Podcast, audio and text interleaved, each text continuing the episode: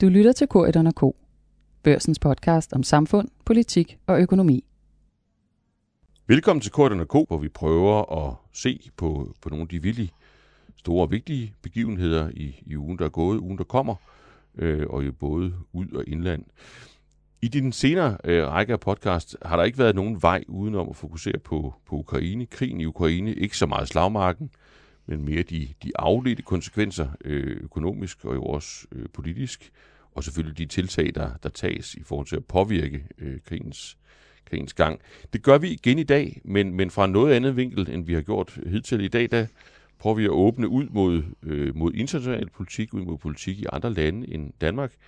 Og til det har jeg fået øh, virkelig godt selskab, synes jeg. Øh, jeg har fået besøg af tidligere ambassadør i Frankrig, Kirsten Bjerring, som nu er seniorrådgiver på DIS, også tilknyttet Tænketanken Europa. Øh, arbejder sammen med Lykke Friis der. Velkommen, Kirsten. Tak. Tak for indbydelsen. Øh, meget spændende, øh, at du vil være med os. Og, og så har vi også fløjet vores USA-korrespondent, Lasse Ladefod, øh, hjem til, til Danmark.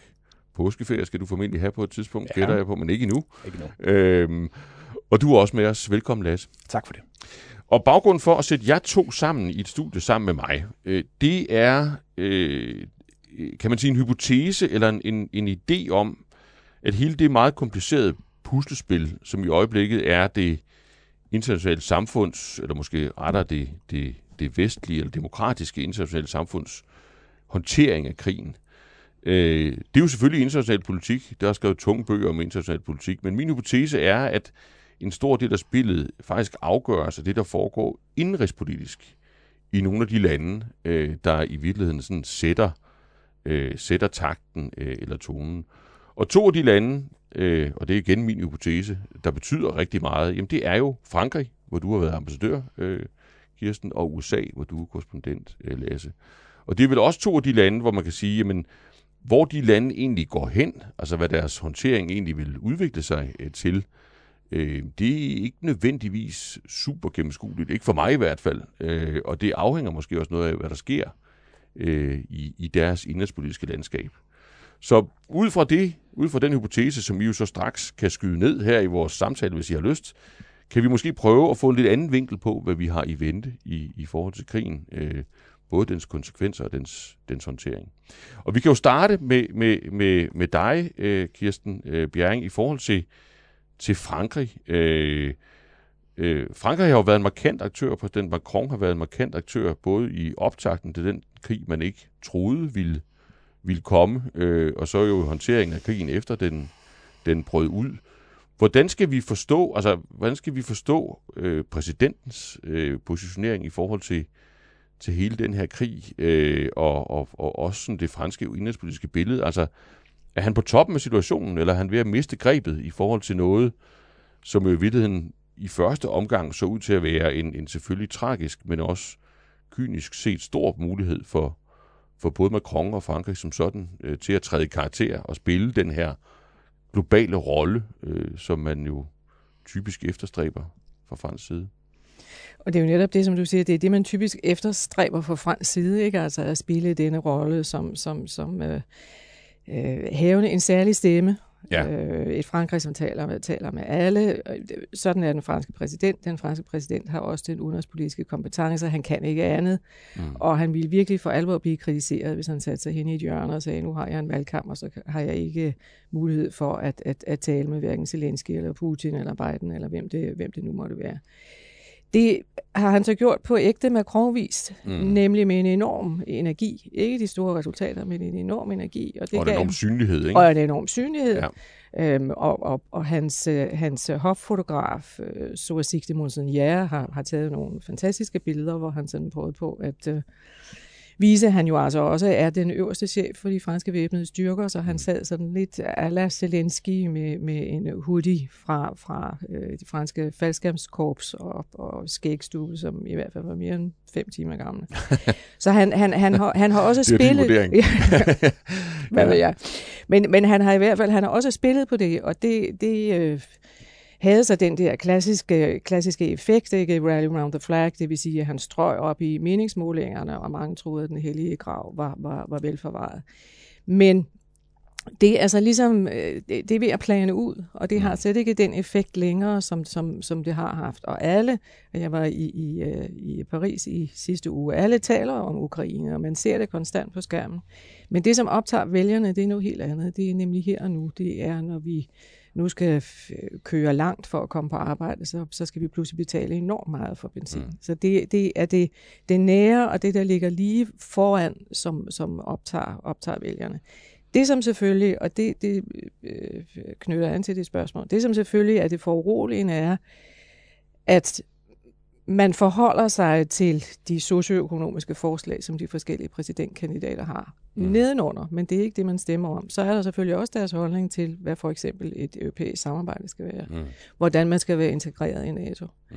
Og hvor man har en Macron, som, som er stærkt pro-europæisk, og vil blive ved med at styrke, styrke det europæiske samarbejde, som siger, se Ukraine, det er det, det fornemmeste eksempel på, at vi bliver nødt til som Europa i langt højere grad at stå sammen som også opererer fuldstændig gnidningsløst. Altså, det kan godt være, at han kaldte NATO for hjernedødt for, for, for hvad hedder det, et par år siden, men fu- fuldstændig gnidningsløst også opererer inden for NATO, deltager i den fremskudte øh, øh, styrkelse af, af, af NATO-tilstedeværelsen.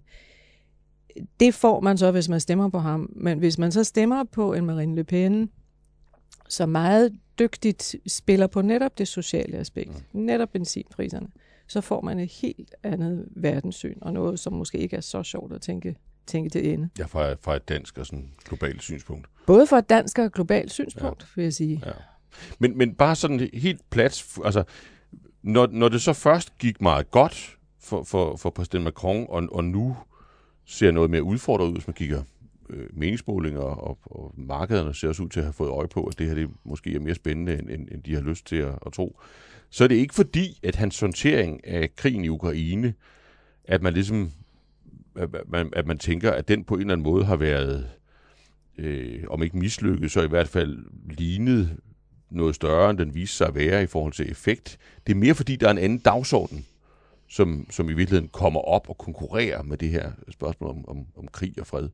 Netop, ikke? Altså, ja. det, det er Ukraine-effekten i anden række. Det er Ukraine-effekten i anden række. Det er de... Simpelthen, ikke? At man ser pludselig, at energi bliver vanvittigt dyr. Det er ja. elektricitet, der er blevet dyrere, ja. hvad hedder det, benzin er blevet, blevet dyrere. Det er rigtigt. Der er selvfølgelig også dem, som siger, altså, du kunne godt have fået nogle flere resultater ud af at, mm. op, op, op, tale med Putin øh, morgen, middag og aften. Mm. Men det er ikke rigtigt et punkt, hvor, hvor konkurrenterne sådan kan sætte ind, fordi de også i en tidligere fase sagde, at man bliver nødt til at tale med Putin. Mm. Altså, det gælder en Marine Le Pen, det gælder en Erik Zemmour ude på den yderste højrefløj. Ja. Det gælder også den klassiske højrefløjs Valérie Pécresse. Altså, vi bliver, vi bliver nødt til at engagere os med Rusland, før det hele så eksploderer. Så det er ikke, det er ikke en angrebsvinkel, som er sådan helt brugbar. Det er simpelthen anden ordenseffekten, den indrigspolitiske effekt af Ukrainekrigen, der, der rammer. Lige akkurat. Ja, men det er jo meget godt benchmark øh, over mod, mod, mod Lasse øh, og, og USA. Øh, I virkeligheden samme spørgsmål til, til dig. Altså, øh, altså set her fra København og, og uden den dybde øh, i kilderne, du, du har, så, så er der vel en eller anden parallelitet, altså en, vel en Biden-administration, som startede ud øh, tungt, altså virkelig tog fat i forhold til den her krig, øh, meget, meget omfattende sanktionsregime, sådan meget forward-leaning i forhold til at, øh, altså at, at trække en, en, en streg. Mm. Øh, og så måske et indtryk af, at, at, at det er der ikke rigtig noget indrigspolitisk payoff på, øh, hvis man kigger på, på, på målinger og, og så videre, så videre. Altså, når du lytter til, til Kirsten, er det, er det næsten den samme historie, du kan fortælle om USA? Ja, den ligner i hvert fald. Den og som, ligner. Du, og som du, som du selv siger, så har der ikke været et, et indrigspolitisk payoff, i hvert fald ikke i forhold til de målinger, man normalt øh, mm. følger, altså Bidens øh, approval rating derhjemme, som jo måske, måske ikke tilfældigt, tog sit helt store dyk under Afghanistan-tilbagetrækningen sidste sommer, og som har ligget lavt siden. Han ligger omkring 41-42 procent. Det er, det er meget, meget lavt. Og der har ikke været et, øh, et ryg opad i, øh, i hans approval rating i forbindelse med krigen her. De her udenrigspolitiske kriser kan være store vindersager for, for præsidenter i USA, men har ikke været det i, øh, i den her omgang. Der er så tegn på, at en vis del af befolkningen, altså flere end 42 procent, støtter den måde, han har håndteret krigen på. Mm. Men det er ikke sådan, at han har sat sig igennem samlet nationen bag sig om en eller anden øh, dagsorden i forhold til, øh, til Ukraine. Jeg tror, der i, i, i bred forstand er opbakning til den skal man sige, todelte linje, han har taget, øh, nemlig at sætte den røde linje ved, ved NATO-territoriet og sagt, at vi bakker entydigt op om, om øh, hver tomme af NATO, og skulle der være øh, angreb mod, mod NATO, så, så er USA med i krigen, mm. men vi er ikke en del af krigen i Ukraine. Øh, vi støtter Ukraine øh, humanitært og sender våben, men det er ikke øh, USA's krig, og han har jo nærmest demonstrativt, hver gang han har optrådt på, øh, på internationale møder øh, i NATO og EU, sagt, øh, måske lidt provokerende for nogle europæiske ledere, at, at, øh, at, at USA kommer ikke til at sende tropper til Ukraine, uanset hvad. Han har gentaget det så mange gange, at, at, øh, at man skulle tro, øh, hvilket det nok er, noget han siger til sin egen øh, befolkning. Han bliver nødt mm. til som, så ofte som muligt at minde amerikanerne om, at der ikke skal sendes tropper til, til Ukraine, som det ser ud lige nu. Mm. For det er det, det, det, det, det, det der, den amerikanske befolkning for alvor vil blive følelsesmæssigt engageret i, øh, i situationen. Mm. Det er de nok også nu. Det fylder i de amerikanske medier, men præcis som i Frankrig øh, og andre steder, så er det altså også indrigspolitiske dagsordner, der, der fylder langt mere for den enkelte amerikaner. Øh, først og fremmest inflation, øh, i ja, generelt overophedet øh, jobmarked, energipriserne, benzinpriserne osv. Mm. Så, og, og det presser Joe Biden. Det, ja. det er derfor, han er øh, står lavt i, i målingerne derhjemme, hvilket er sandsynligvis er medvirkende til, at han træder varsomt udenrigspolitisk. Han har ikke råd til en, et, et nederlag i forhold til Ukraine, øh, for han er så presset på hjemmefronten af, nu har jeg bare nævnt to, jeg kunne nævne fem andre dagsordner, grænsen, øh, kriminalitet med mere, mm. som presser ham derhjemme, og som også øh, har en helt klart har en effekt på den måde, han kommunikerer omkring øh, Ukrainekrigen. Jeg tror, i hans egen regering og i, i, i hans eget, øh, eget hoved, der er han dybt, dybt engageret, og, og, og, og det er den store øh, kamp mellem øst og vest, øh, der er i gang lige nu. Det har han jo så også sagt i sin, øh, sin retorik, og mm. sanktionerne er han gået, som du siger, øh, relativt øh, langt, dog uden at det er noget, der må kunne mærkes hos øh, amerikanerne. Mm. Øh, stoppet for import af russisk olie er ikke det, der for alvor betyder noget for benzinpriserne i USA. Så han er klar til at, at, at gå langt på mange måder, men han har ikke råd til et nederlag udenrigspolitisk. Men altså, du beskriver måske i virkeligheden et, et, et endnu tungere pres, end det vi, vi hørte Macron være under. Ikke? Fordi hvis jeg hørte rigtigt, så er der, altså, der er en indrigspolitisk dagsorden, som begynder at fylde mere, efter at krigen har fyldt rigtig meget. Den, der er måske ikke lige så stærke andenordenseffekter i, i USA, som der er i, i Frankrig, fordi der er trods alt længere til USA, men, men, men det er de samme problemer, altså inflation, energipriser øh, osv. Ja. Så er der, et, så er der nogle, nogle ting, han, han åbenlyst skal skærme sig imod at blive involveret i, for at det ikke bliver et problem. Men er der ikke også et pres i forhold til, om han nu er sådan, om han er tough enough, eller, eller er, det, er det ikke en del af, jo, det, jo, det, det er der. den amerikanske diskussion? Altså, at, om, om han egentlig om han går langt nok, om han er stærk nok i forhold til, til Putin og, øh, det, det, og Rusland. Det er der nok, men, men det er ikke så synligt, som det nok okay. vil være i USA for en, en årrække tilbage, øh, hvor der var en, en klar opbakning til, at USA skulle være den stærke på den internationale scene. Der var jo, om end, øh, der var selvfølgelig stor opbakning til øh, Afghanistan-invasionen i 2001, og der er også en vis opbakning i en del af befolkningen til, til Irak, men netop de to krige har traumatiseret øh, både øh, det politiske USA og også befolkningen på en måde, som man er ekstremt varsom. Det der med, med en aktiv udenrigspolitik er ikke bare en, en vindersag, og man vil gerne... Øh, altså, der er opbakning til USA som en stor global militærmagt, men det at indgå i, øh, i øh, konflikter og ligesom blive, blive, blive for indviklet i de der ting, det, det er ikke på samme måde en vindersag, så mange af de, øh, man kan sige, udenrigspolitiske høge, også på, på, på republikansk side, de, de, de er noget mere stille nu, end, mm. end de var bare for, for nogle år okay. tilbage. Det er også noget, man så i Syrien jo, hvor, ja. hvor Obama tegnede, jeg ved ikke hvor mange røde linjer, som blev overskrevet, øh, uden at USA gik ind i tingene, fordi der er en berøringsangst. Så det betyder også, at de, den bevægelse, du nævner, den er ikke så tydelig øh, lige okay. nu. Den har, den har, de har været meget stille øh, ja. nu. Men lad os lige, så, nu har vi fået nogenlunde fået, fået brækkerne sted op på, på brættet. Vi skal lige tilbage til, til, til Kirsten Bjerring og, og Frankrig. Altså, her har vi vel så lige en komplicerende faktor, faktor mere, som du selv introducerede, nemlig at vi jo ikke ved, hvem der regerer Frankrig øh, om ganske få måneder. Så kan vi lige hurtigt få scenarierne rullet op. Altså, øh, både hvor meget vil, altså hvor meget vil valgkampen, og jeg tænker jeg måske mere på valgkampen op mod anden runde øh, af præsidentvalget, hvor meget vil det suge Frankrig ned i sådan et, et hul, hvor man, hvor man må sige, der stempler de ud i et eller andet omfang af, af det her globale spil om, om, om krigen, fordi der skal de slås mod hinanden om, hvem der skal lede landet. Og hvad er sådan, hvad, hvad, hvad kan du sige i hovedtræk om scenarierne for, for henholdsvis den ene og den anden præsident? Og jo også gerne et frisk gæt på, hvordan det ender, altså hvad sandsynlighedsfordelingen er på resultatet. Altså det, det, det, som er det mest sandsynlige, når Frankrig nu går ind i første runde af præsidentvalget, er, at, at det, det bliver øh, Emmanuel Macron, den siddende præsident, og udfordrer Marine Le Pen, som endnu en gang skal møde hinanden, som ja. de gjorde i, i 2017. Ja. Men, men, men det, som så begyndte som en, en, en øh, meget høj øh, popularitetsscore øh, for Macron lige efter invasionen i Ukraine og alle de internationale øh, Øh, øh, topmøder, og hvad han i øvrigt sådan ligesom lagde sig i selen for at opnå, er gået hen øh, og blevet til et, et relativt snævert gab mellem de to. Ja.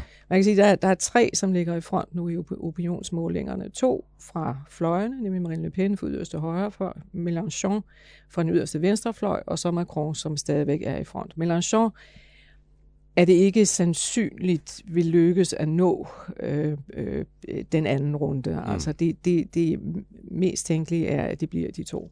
Men de er enormt tæt på hinanden nu. Ja. Der er måske 2,5 procent point mellem når, dem. Når de skal møde hinanden når, i anden når, runde? Når de skal møde hinanden i, hinanden i, i anden runde. Også sådan, som man ser målingerne nu op til første runde. Og det vil ja. sige, at der er altså den her statistiske sandsynlighed for, at det bliver Marine Le Pen, som vinder i anden runde, men det kan faktisk også godt være, at hun vinder i første runde. Hmm. Altså, de ligger så tæt på hinanden, så, så, så, så det ikke i hvert fald kan, kan udelukkes.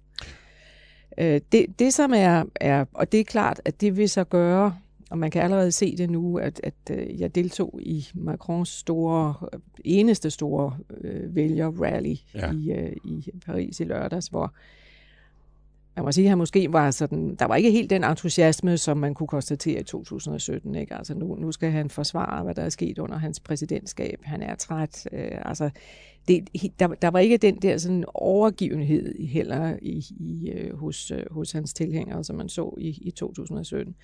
Men jeg synes, man kan mærke i løbet af denne uge, hvor opinionsmålingerne ligger Marine Le Pen og Macron tættere og tættere på hinanden, mm. at, at præsidenten har fået sådan lidt den gamle kampgejst ja. tilbage. Og det vil selvfølgelig også sige, så meget desto mere, hvis det nu bliver Marine Le Pen, som faktisk øh, ligger øverst, ligger i front selv efter første, første runde, og Macron efter, så bliver det selvfølgelig det her vortex, som du beskriver. Mm. Altså alt vil blive sat ind på, at... at ja, så vil han at, stemple ind i at kampagne. Så, så stempler han ind i at kampagne, hvor han altså meget længe Øh, måske også igen i et forsøg på at, at spille, spille præsidenteffekten og alt det, jeg gør, mm. også i international sammenhæng, ikke rigtig har været ude på, på, på valgkampagne. Ja. Det, har, det er det internationalt, som virkelig har, ja. har fyldt. Ja. Og det, det, det er klart, altså hvis Putin vil tale med ham, så bliver han nødt til at tage telefonen. Ja. Men, men det bliver det, som, som kommer til at fylde helt enormt meget. Men, men hvis vi så virkelig tester den tidligere ambassadør i, i, i Paris, og der, du ville jo have siddet nu og skrevet en indberetning, eller det har du sikkert gjort for længe siden, mm. øh, om, om scenarier for, for europæisk og international politik øh, i, i, i tilfælde af henholdsvis den ene og den anden øh, vinder af præsidentvalget kan du, kan du skrive den til os i stedet for? Altså, hvad, hvad, hvad, hvordan ser det ud? Altså, er det så en, en genvalgt præsident Macron, som drager nyere, nyere fransk histories største lettelsens suk, og så føler, at han har et enormt stærkt mandat til at gå meget langt i europæisk integration øh, i forhold til Rusland osv. osv.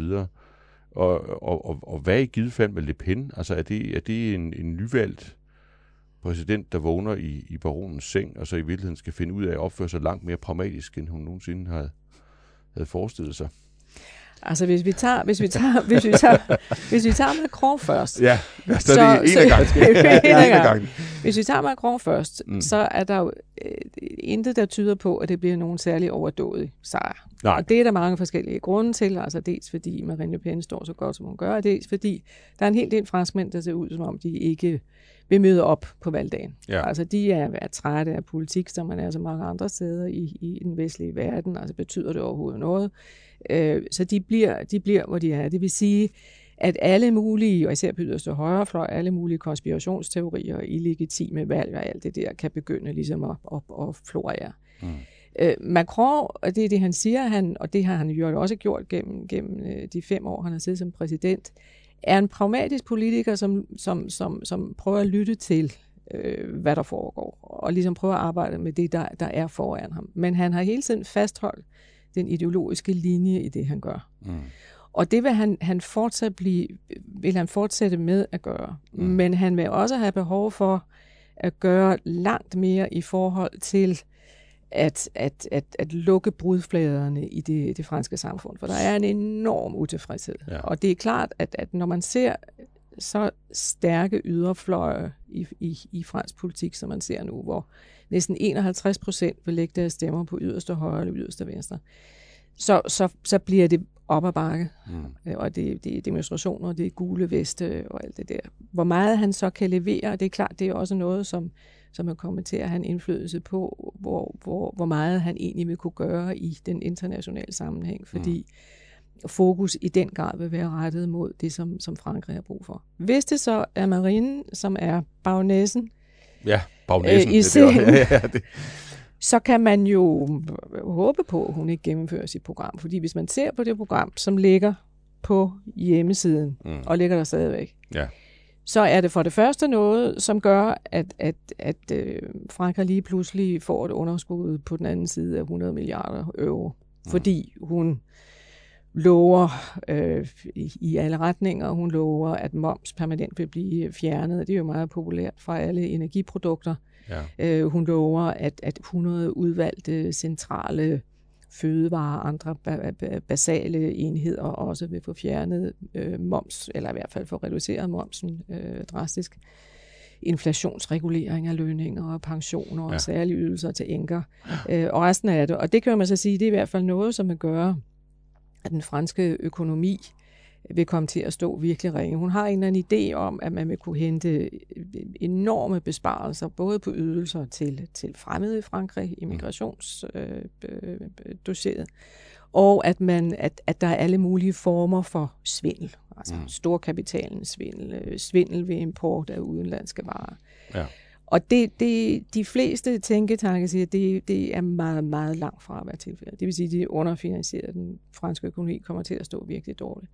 Hvis man ser på, hvad det kommer til at betyde for os, det er klart, at en fransk økonomi, som er ustabil og i virkelig dårlig forfatning vil have en spillover-effekt. Hvis man ser på det direkte, hvordan er det, hun egentlig mener, at Frankrig skal føre sig frem på den internationale scene, så er det heller ikke behagelig læsning. Altså, hun taler ikke længere om at, at, at trække Frankrig ud af euroen, men hun kan jo føre en økonomisk politik, som, som, som i realiteten stort set gør det samme. Mm. Uh, hun øh, vil have et, et, et EU, som over tid bliver til en alliance af nationer. Hun vil reducere det franske bidrag til EU. Kommissionen skal være ikke andet end sekretariat fra rådet. Øh, Frankrig skal arbejde med nye alliancer, og hun nævnte i et interview her for et par dage siden en, en fransk-ungarsk alliance. Mm en alliance med Serbien. Øhm, så så det, det, som hun, hun taler om, er, at Frankrig først og fremmest skal skytte sig selv. Ingen mm. skal bestemme over Frankrig, og det vil sige, at Frankrig vil smække bombene ned. Mm. Men samtidig, og det er måske endnu mere foruroligende, så har hun, som så mange andre franske politikere, stadigvæk det her Frankrigs billede af Frankrig som en stormagt og en særlig rolle for Frankrig. Det vil sige, at hun vil uden for reglerne, og hun vil også ud af NATO's integrerede kommandostruktur. Men Frankrig skal stadigvæk have en stor rolle at spille. Frankrig skal stadigvæk gøre sin, sin indflydelse gældende. Så man kommer tilbage til et i, i hendes perspektiv et gammelt nationernes Europa, mm. hvor den stærke kan slå i bordet og bestemme, hvordan det hele skal, skal komme til at se ud. Og det, det, det synes jeg altså egentlig burde bekymre flere. Der, der vil der stået udopstegn i indberetningen der. Sandsynligvis. Sandsynligvis. Flere måske. Ja. ja. Et lille sidste teknisk spørgsmål til dig om, om det scenarie, som jeg tror, vi er mange danskere, der ikke nødvendigvis har fuldt overblik over. I hvor høj grad vil hun få magt, som hun har agt? Altså, i USA taler man sådan lame dog presidents, altså hvis, hvis de ligesom ikke har et flertal i kongressen, så, jamen, så kan de jo sige, mere eller mindre sige, hvad de vil, i hvert fald i indrigspolitikken, men, men, men de kommer ikke rigtig nogen vegne. Hvordan ser det ud for en fransk præsident? Den franske, franske præsident har jo flere kompetencer, end amerikansk har. Ja. Og, og, og, og det, det er så arven fra de Gaulle, ikke, som ja. havde set på det ustabile Frankrig øh, fra, fra 2. verdenskrig og op til 58, hvor han grundlagde den 5. republik.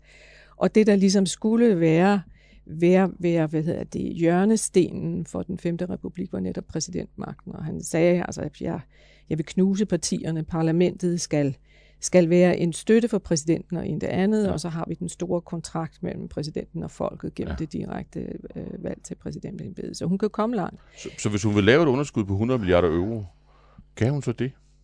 Det kan hun godt beslutte sig for. Det kan hun godt beslutte sig for? Det kan hun godt beslutte Så det er ikke ligesom, da, da jeg havde fornøjelsen af at være finansminister, at, at jeg jo også kunne have alle mulige idéer, at der skulle være 90 mandater i Folketinget, ellers kom jeg ingen vegne. Det, det er ikke nødvendigt, og, og man kan, og det gjorde Macron faktisk også i første fase af sine arbejdsmarkedsreformer, man kan godt et stykke af vejen regere med per dekret. Per dekret. Ja. Per dekret, ikke? Ja, så det bliver i givet fald en meget muligt faktisk magtfuld præsident Le Pen, hvis det scenarie folder sig ud.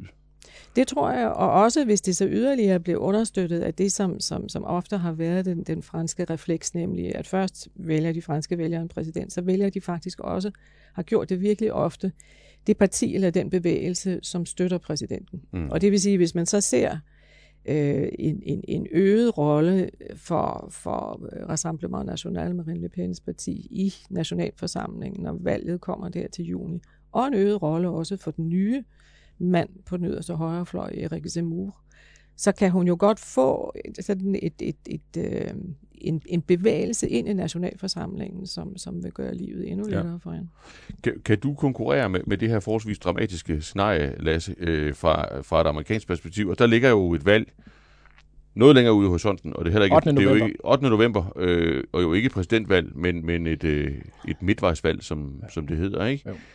Øh, men igen, altså hvor langt kan vi komme med, med, med parallelitet og analogi her? Altså hvor, hvor dramatisk, eller hvor muligt dramatisk en, en begivenhed er det i forhold til sådan, at, at scenarierne for, hvor, hvor USA så stiller sig, eller hvad USA er i stand til, i virkeligheden er vidt forskellige, alt efter om det er det ene eller det andet udvalg, udfald, vi, vi, vi, vi, skal, vi skal regne med, for det er vel i virkeligheden det, Kirsten Bjerring, hun fortæller os om Frankrig. Mm. Jamen altså, valget bliver, bliver lige så dramatisk og lige så spændende og lige så tæt og kan, kan medføre nogle øh, afgørende skift i, i amerikansk politik. Mm. Dog er der ikke samme risiko for en ændring i, i udenrigspolitikken, Nej. fordi det er noget, der ligger hos øh, præsidenten, og han sidder trods alt ind til, til 2024. Ja. Så det er i høj grad de indrigspolitiske dagsordner, øh, der gælder. Og der er heller ikke, som jeg lige nævnte før, noget pres for at ændre øh, for eksempel Ukraine-politikken Nej. afgørende. Det er ikke så meget det, der er på, øh, på stemmesedlen til, øh, til midtvejsvalget.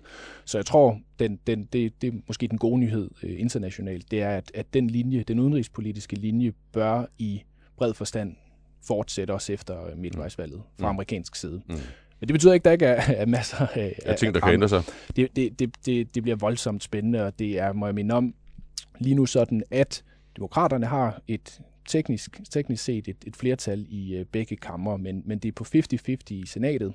Det vil sige, det er Kamala Harris, vicepræsidenten, der afgør det. Der skal de republikanere altså kun flippe et sæde for at, øh, at, øh, at overtage flertallet i huset, er, er forskellen på 11 pladser ud af de 435, så der skal de, der skal de vende øh, seks sæder for at kunne overtage flertallet.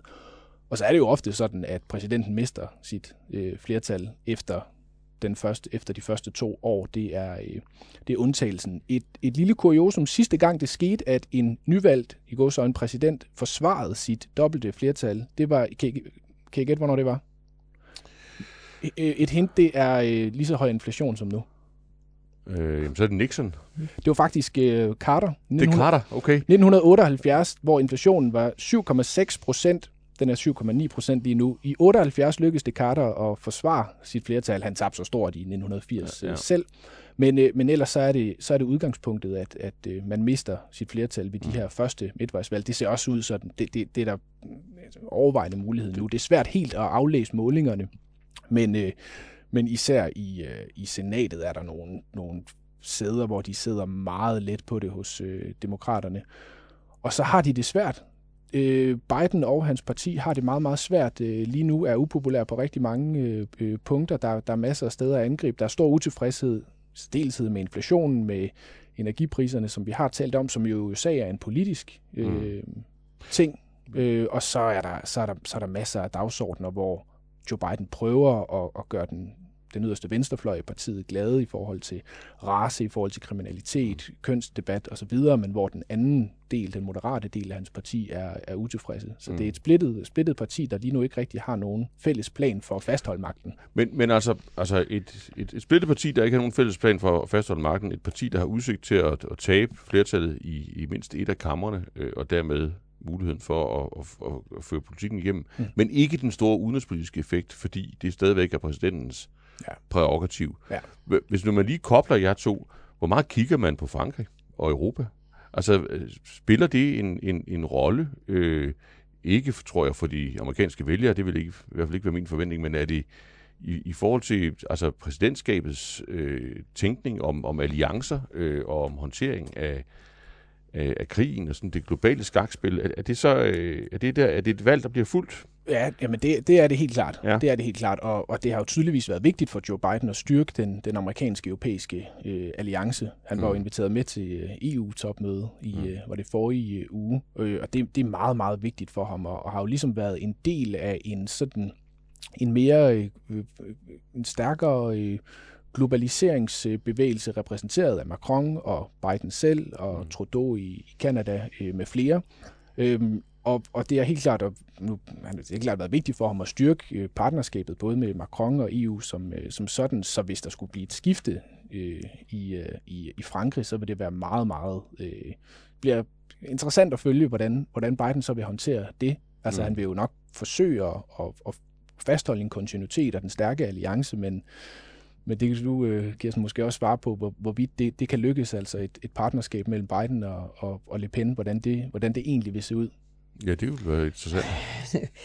altså, det, det har man lidt svært ved at forestille sig, ikke? Altså, mm. Le Pen øh, taler for, eller siger, at øh, Frankrig skal på samme måde som det går, trække, trække landet ud af NATO's øh, integrerede kommandostruktur, så skal man så have en ny aftale med USA mm. for, for sikkerhed.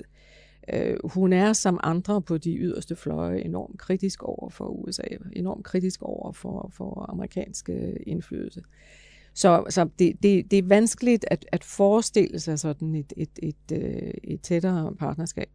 Hun øh, er også meget omhyggelig, men er meget sjældent at tale engelsk, selvom hun hvis det taler det udmærket, fordi mm. det er så endnu sådan en, en refleksion af, at man er jo globalist og international, alt det onde, som, mm. øh, som, øh, som Macron er.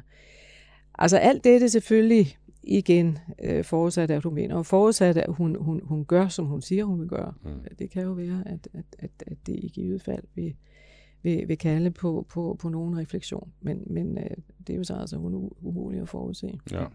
Hvis du vil prøve at koble jer, altså nu har I jo virkelig hjulpet os med at forstå, hvad der, hvad der sker inde i de her to lande. Hvis vi prøver at koble, koble det sammen, og så, og så bruge det til at bygge lidt scenarier for, hvad der, hvad der egentlig kan, kan ske i, i håndteringen af krigen osv. Altså, første spørgsmål, måske lidt en udfordring til jer. Altså, man har skudt op og op og op for sanktionerne.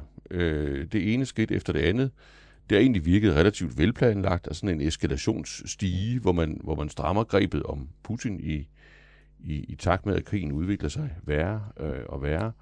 Øh, men, men er der sådan et punkt, hvor man kan sige, jamen hov, der begynder de her sanktioner at gøre mere ondt på os selv, øh, eller i hvert fald også at gøre ondt på os selv, og ikke alene på, på, på russerne. Og, og samtidig så er det der indrigspolitiske øh, pres, altså det du kaldte for anden, års effekt, øh, eller anden ordenseffekterne af, af krigen, det begynder at fylde mere i vores lande. Så lige pludselig så, så, så at tage det næste skridt på den her stige, for eksempel at lukke for den russiske gas, så, så tipper balancen, fordi så kan, vi, så kan vi faktisk ikke holde til det. Det kan godt være, at Putin ikke kan holde til det, men det, det kan vi egentlig heller ikke selv som demokratiske magthaver. Altså, hvordan ser I på, på, på den øh, dynamik, altså måske vigtigst i Frankrig, Kirsten? Altså der, der må man sige, at Macron jo altså igen er gået i valgmode, fordi han blandt andet har været nølende i forhold til, øh, til, til sanktioner, sanktioner øh, øh, øh med hensyn til, øh, til, til russisk olie. Ja. Hvorimod øh, Marine Le Pen er, har meldt lige ud, at hun er der for øh, sanktioner over for Rusland, men, men når vi kommer til øh, sanktioner på energi, øh, så vil hun ikke kunne acceptere øh, sanktioner, som går ud over den franske befolkning. Jeg skal tænke på franskmændene først. Ja. Og det, det er lige akkurat det, når det begynder at gøre ondt på hendes vælgere, så kan hun ikke længere følge med. Fransk, Frankrig og franskmændene er det, som, som betyder mest for mig, siger hun. Ja. Så, så og, og hendes hele holdning til, hvordan man håndterer Ukraine-krisen, har været en, en øh, igen meget habil konstatering af, at det, der, der, der, der skete med invasionen i Ukraine, var selvfølgelig fuldstændig uacceptabelt, at, at, at Putin har opført sig fuldstændig uacceptabelt. Men på den anden side af det siger hun, at vi skal løse det her diplomatisk. Mm. Med andre ord, lad være med at sende for mange våben til, mm. Øh, til Ukraine. På den lange bane, ja selvfølgelig, Rusland skal være vores allierede. Mm. Øh, vi kan ikke forestille os et Europa, uden at vi også ligesom er, er i en, en dialog med, med, med Rusland. Ikke nødvendigvis Putin, men dialog med, med Rusland. Og så er altså også de der sådan antydninger, når man begynder at tale om nye alliancer mellem, mellem Frankrig og Ungarn og Frankrig og Serbien. Når man ser på den politiske profil, som de to lande har, mm. Så ved man jo også godt, øh, i hvilken retning øh, Marine Le Pen ville gå, hvis hun fik uh, magt. Så der er faktisk langt hen til en fransk beslutning om at, at, at træde det skridt op, hvor man også trykker på, på gasforsyningen, som jo for alvor vil være noget, der ramte Rusland økonomisk, hvis man skulle tænke på, på sanktioner, der for alvor bider. Der, det, der, der er et godt stykke hen. Det, det, det vil jeg tro. Altså det for, du, ja. for, forud for den 24. april, så tror jeg virkelig ikke, der er nogen, der har den store appetit på det. Hvad så den anden vej? Hvad hvis Putin også har, altså er jo ikke læst dine indberetninger, men man har fået nogle andre indberetninger mm. fra næsten lige så kompetente ambassadører, øh, og dermed ser en, en, en, en svaghed i, i fransk indrigspolitik, og dermed i EU, og, og, og skruer ned for gassen fra den anden side. Altså hvad vil, vil der vil man kunne håndtere det i det franske politiske system? Altså massivt stigende energipriser ud fra, altså på, i en valgkamp øh, forårsaget af, af, sådan et offensivt russisk træk? Altså det kan, det kan jo spille mange veje, fordi ja. igen, den umiddelbare effekt vil så være, at, at, at, at øh, alle energiprodukter bliver så meget dyrere. Ja. Øh, og så, så vil, vil øh, man igen pege fingre af Macron, som ikke beskytter sin, sin befolkning ordentligt, og Marine vil, Le Pen vil love alle mulige former for, for kompensation. Det, det, det, det punkt, som har vist sig at være relativt svært ligesom at bruge til noget øh, praktisk i, i den franske valgkamp, er selve Putin. Mm.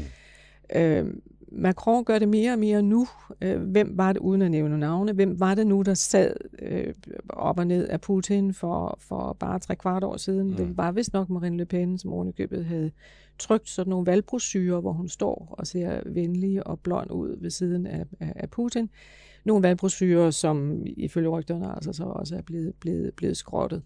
Så jo mere Putin bevæger sig i den retning, jo bedre vil Macron kunne, kunne bruge det. Ja.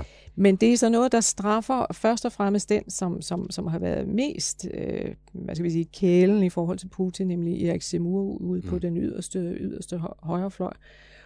Og ikke så meget Le Pen, fordi Le Pen har lagt øh, sin Putin- og Ruslands venlighed sådan i ly af sit socioøkonomiske ja. program. Og, og i øvrigt er hendes vælgere de unge, øh, dem med de meget små indtægter, interesserer sig ikke så for, for udenrigspolitikken. Det gør Zemmour, det gør Macrons, men det gør ja. Le Pen ikke. Samme spørgsmål med USA. Altså, ja. kan man træde det der skridt op, for det også er gassen? Jamen, øh, jeg, jeg griber lige den sidste der, fordi der er jo noget, også en slående, slående lighed. Der var også en, en, øh, en tidligere præsident og, og måske kandidat i 2024, der, der har øh, sagt pæne ting om, om Putin historisk. Det går mm. han lidt stille med dørene, men nu Donald Trump. Donald Trump. Ja. Lige præcis. Det vender vi nok tilbage til senere, ja. fordi at han, han, han er bestemt stadig en stor joker også til midtvejsvalget. I forhold til, til sanktioner, så tror jeg, at... Øh, der er ret øh, frie rammer fra, fra amerikansk side. Man er ikke på samme måde presset af at kunne blive ramt øh, økonomisk øh, i, i USA.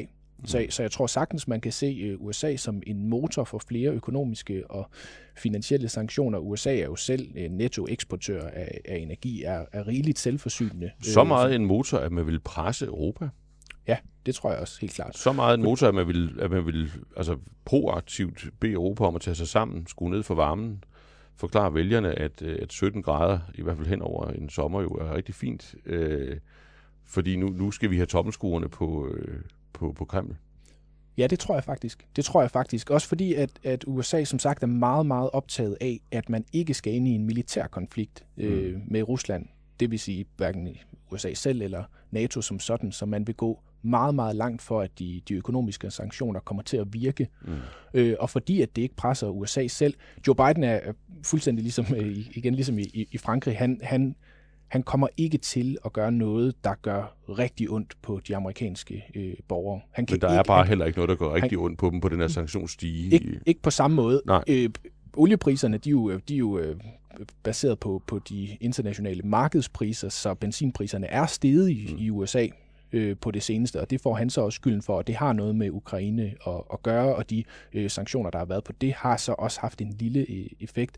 Men han kommer, ikke, han kommer ikke til at gøre noget, der, der sådan rigtig øh, gør ondt. Mm. Men det gør et, øh, et øh, stop for russisk eksport af gas til, øh, til Europa, jo heller ikke på amerikanerne. Mm. Så ja, det tror jeg, han, han både øh, på de interne øh, diplomatiske linjer, og måske også ja, øh, offentligt, vil gå ud og lægge ekstra pres på. Mm. Pres for. Sidste runde på, på, på sådan deres manøvredygtighed, igen set på baggrund af, hvad de står i indrigspolitisk, det, det er jo sådan det omvendte perspektiv. Hvad kan de egentlig holde til at tilbyde Putin til gengæld for at slutte fred? I et eller andet scenarie, det er jo næppe i morgen eller i overmorgen, men sådan lidt ud og i en horisont. Altså, kan man, altså, kan man i den franske indrigspolitiske situation holde til at steppe ned af sanktionsstigen? Tja, altså, det er faktisk et rigtig godt svar. ja, det, det, er, det er nemlig et ja, rigtig godt svar, ja. fordi det, det, det er det er besvær. Altså, hvis, hvis, man, hvis vi nu koncentrerer os om en eventuelt genvalgt Macron, ja. altså hvad, hvad, hvad ville han ønske at, at gøre?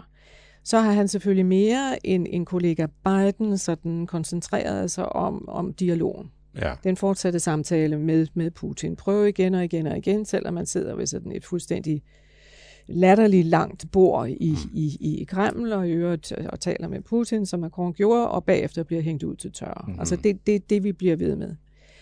Øh, Macron har også tidligere i sin præsidentperiode talt meget for en fortsat af det, han kalder kritisk dialog med mm. Rusland. For som han siger, altså Rusland ligger nu engang, hvor Rusland ligger. Og vi får ja. aldrig nogensinde et stabilt Europa, uden at vi når en eller anden form for forståelse.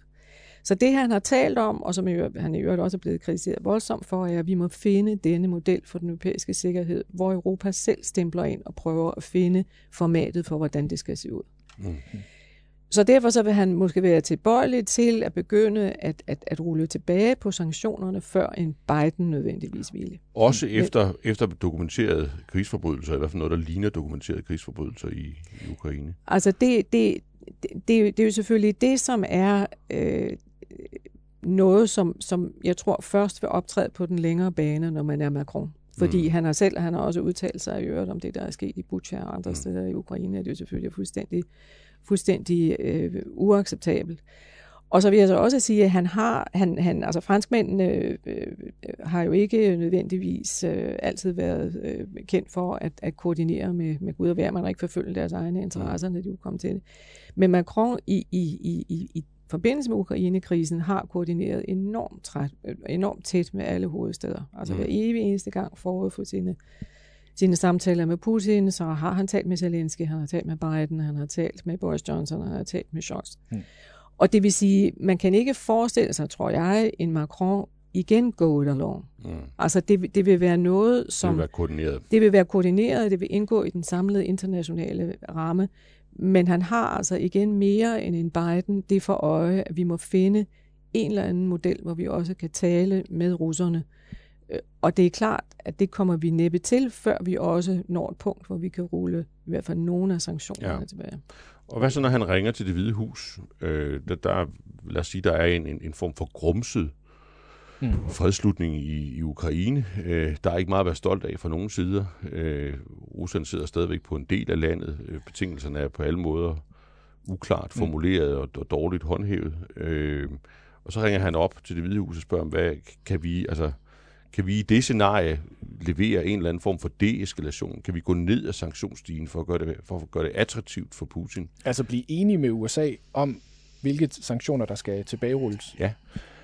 Altså, og, og kan Biden gå, gå til kongressen, nu skal han jo ikke have godkendelse i kongressen nødvendigvis, men gå til kongressen, gå til den amerikanske offentlighed og sige, det, det er stadigvæk grimt, men, men, men vi kan få sådan en eller anden stabilisering af den her situation, hvis vi træder nogle skridt ned. Det, det, det, det bliver svært. Der skal Macron virkelig overtale øh, Biden, fordi at der igen, nu spurgte du tidligere, om, om han skulle vise noget toughness øh, internationalt, øh, Biden. Det, det skal han altså også. Det, mm. det skal han trods alt. Ikke i forhold til sådan militær øh, intervention, men, men på det her punkt. Han kan ikke fremstå blød, øh, mm. og der kommer også noget indrigspolitisk valgkamp. Så kommer de, de republikanske øh, udenrigspolitiske høge virkelig til at kaste sig frodende over ham, hvis han viser noget, øh, nogle tegn på, på softness over for, øh, for Putin, også i forhold til at, at nedtrappe sanktioner. Så det er svært for hvis ham det, inden midtvejsvalget at levere i virkeligheden noget som helst, nogen som helst indrømmelse til Putin. Ja, til gengæld for nogen form for fred. Ja, hvis, hvis, hvis det fremstår det mindste som om, at Putin har fået sin vilje over for, for Biden, så er det et af de nederlag, jeg nævnte i starten, øh, som han ikke kan tåle. Mm. Så, så, så det, det, har, det, jeg har svært ved at, at, at, at, at se helt præcis. Hvad siger Macron så, når han får det svar? altså, nu må man jo også sige, at hvis man ser på det sådan rent principielt, så er sanktionsinstrumentet jo enormt besværligt, fordi det er relativt let at indføre sanktioner, det er meget, meget svært at afmontere dem. Ja. Fordi hvad er egentlig betingelserne, hvilke betingelser skal være, skal være opfyldt? Altså, jeg, vil, jeg, jeg, jeg tror, at, at Macron også, fordi man, han, mit bedste skøn, er sit, sit ansvar bevidst, vil ikke ønsket på noget tidspunkt at, at øh, bevæge sig uden for det, som er en samleværdelse. Altså han har jo selv konstateret, at den eneste måde, vi ligesom kan styre denne Ukraine-krise på, er, at vi står sammen. Altså Europa er samlet. At vi har det, det transatlantiske samarbejde med det, som han bliver ved med at kalde, til trods for alt, selvfølgelig vores store allierede. Mm. Så jeg, jeg kan ikke forestille mig, han vil, han vil selvfølgelig presse på for at finde en eller anden måde, hvorpå man vil kunne komme på den anden side af det her. Mm. Og, og øhm, men, men jeg tror så også godt, at der kan, være no, der kan være nogle uenigheder, uden at det bliver... Lad os sige, at scenariet er, at der er kommet en form for, for fred. Mm. Jo, men så kan man da godt skændes lidt ind, internt mellem, mellem Frankrig og USA om tilbagerulningen. Jeg tror egentlig, at USA gerne vil... Altså, har ikke noget imod, at der bliver sådan en, en, en længerevarende, om ikke permanent, sådan en, en ny koldkrigssituation. Øh, mm. Situation. det, det, det lyder, lyder mærkeligt, men det er ikke sådan... Altså det, så verden er lidt simplere, så tror jeg, for, for amerikanske mm. politikere, hvis, hvis de har den, at, at at øh, der er en tydelig øh, fjende, øh, og at der ligesom på en eller anden måde kommer, kommer i går så en stabilitet omkring den konflikt, som man kan fokusere på, øh, på Kina øh, igen. Mm. Så. Men, men lad os lige tage den helt i mål. Vi startede med Frankrig, lad os også ende der. Hvad hvis det er præsident Le Pen, der får det svar? Altså, der er opstået en grumset fred i, i, i, i Ukraine. Der er en villighed for, for Kreml til faktisk at, at, at bakke ned. Øh, man skal have noget til gengæld. Øh, øh, USA, præsident Biden, kan ikke rigtig holde til at bevæge sig. Der skal også være midtvejsvalg i november. Mm, men, men, men skal, skal en præsident Le Pen spørge om lov? Hvis man skal tage hende på ordet, nej, så synes hun egentlig ikke, hun skal spørge nogen om lov. Nej. Det er Frankrig, det er Frankrig først. Det er ja. beskytte franske borgere, det er beskytte franske vælgere. Og hvis man i øvrigt ser sanktioner, som går ud over franskmændene selv, så jo hurtigere man kan rulle dem tilbage, jo bedre. Og så må hun sige, okay, altså se Putin, øh, hvis der er nogle beviser for, at det er ham, der har stået bag øh, øh, uhyrlighederne i Ukraine, så må man jo gå til domstolen. Mm. Altså det, det, det, hendes fokus er og bliver på øh, Frankrig og franskmændene selv. Og jeg vil altså også lige have, der er en kattelem øh, for, at Biden kan gå med til noget, hvis det virker mod inflationen i USA. Altså hvis han kan sælge det deflationært i øh, USA, så, så kan der også være et, et forhandlingsrum der mm. på hans side.